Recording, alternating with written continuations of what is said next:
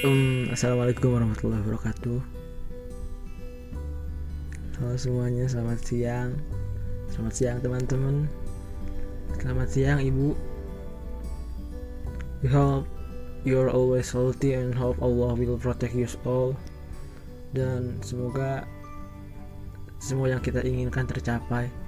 Kita hanya bisa merencanakan sesuatu tapi Allah tetap yang mengabulkannya uh, ya sekarang hari Kamis lagi ternyata.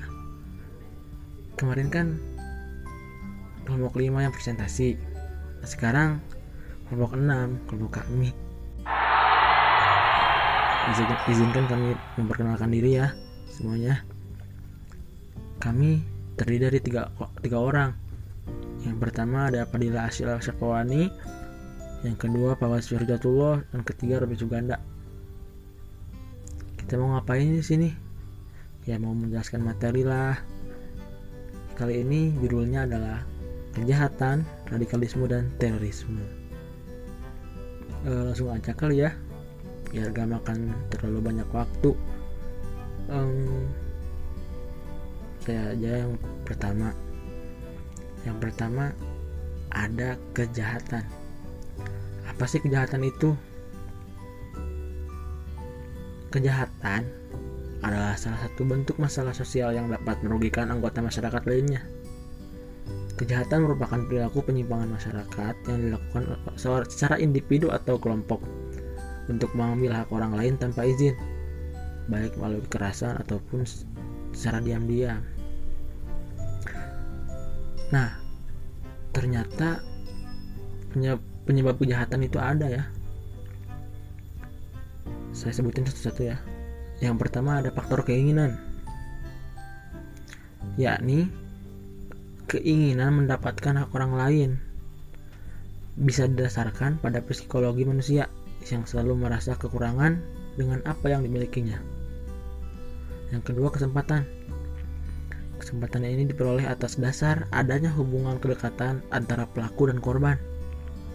Oleh karena itulah, kesempatan yang mendorong seorang melakukan kejahatan, misalnya karena kondisi yang sepi, barang-barang mewah, dan lain sebagainya.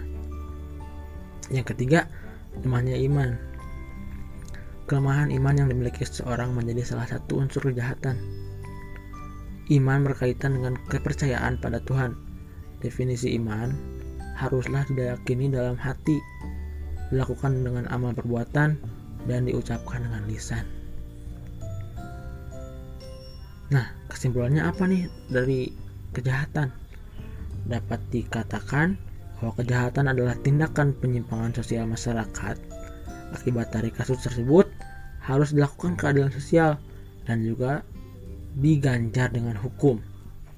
Hal ini berkaitan dengan kejahatan yang berdampak pada keadaan, di antaranya merugikan orang lain, menyebabkan kemiskinan dalam masyarakat, dan menyebabkan rusaknya keteraturan sosial. Nah, udah kejahatan. Lanjut aja nih dengan radikalisme. Silakan Teh Farila, lanjut aja kayaknya. Nah, sebelum kita masuk ke materi radikal, aku mau tanya dulu nih sama teman-teman.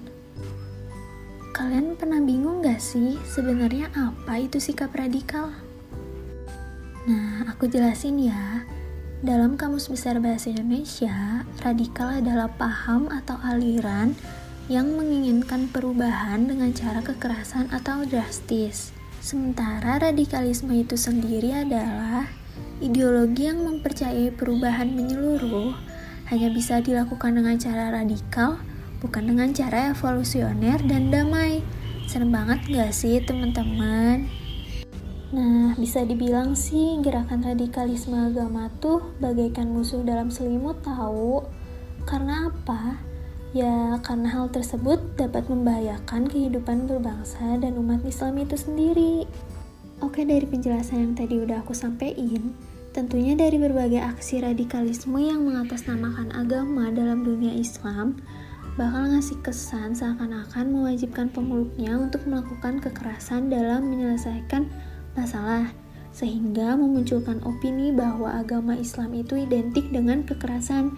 Padahal di dalam Al-Quran sendiri, pengertian jihad visabilillah sebenarnya lebih menekankan pada upaya atau perjuangan meningkatkan ibadah semata-mata karena Allah dan bukan untuk kepentingan yang lain. Gitu teman-teman. Jadi, alasan utama menolak radikalisme agama tidak lain ialah untuk menyelamatkan NKRI dari keterpecah belahan. Agama Islam yang terbuka dan tidak meneriakan kekerasan adalah kunci perdamaian di Indonesia. Sehingga gerakan radikalisme agama yang sekedar menekankan sisi luar dari Islam tidak akan pernah menemukan relevansinya di negeri ini. Gitu teman-teman. Nah, jelaskan penjelasan dari Teh Fadila. Kita lanjut ya sama Kang Pawas yuk Kang Pawas radikalisme eh terorisme. Nah oke. Okay. terima kasih. Untuk selanjutnya kita akan membahas tentang terorisme. Nah dari teman-teman sekalian ini ada yang tahu nggak sebelumnya tentang terorisme itu apa? Kalau gitu kita lanjut tentang pengertian terorisme ya. Nah, untuk pengertian terorisme itu sendiri, Terorisme adalah serangan-serangan terkoordinasi yang bertujuan membangkitkan perasaan teror terhadap sekelompok masyarakat. Aksi terorisme juga mengandung makna bahwa serangan-serangan teroris yang dilakukan tidak berperi kemanusiaan. Nah, dapat kita simpulkan dari sini. Jadi teroris itu yaitu sekelompok orang yang melakukan serangan terkoordinasi yang bertujuan membangkitkan perasaan teror terhadap sekelompok masyarakat. Nah, dapat disimpulkan dari kata-kata tersebut bahwa eh, yang dapat ditimbulkan dari serangan teroris ini bukanlah hanya negara yang dapat kerugiannya itu akan tetapi masyarakat pun itu jauh lebih mendapatkan serangan yang lebih daripada negara ya udah ke mana kena dari psikisnya bisa saja nyawanya sendiri ya bisa melayang gitu kan ya alias mati gitu kan meninggal Nah, aksi terorisme juga mengandung makna bahwa serangan-serangan teroris yang dilakukan tidak berperkemanusiaan.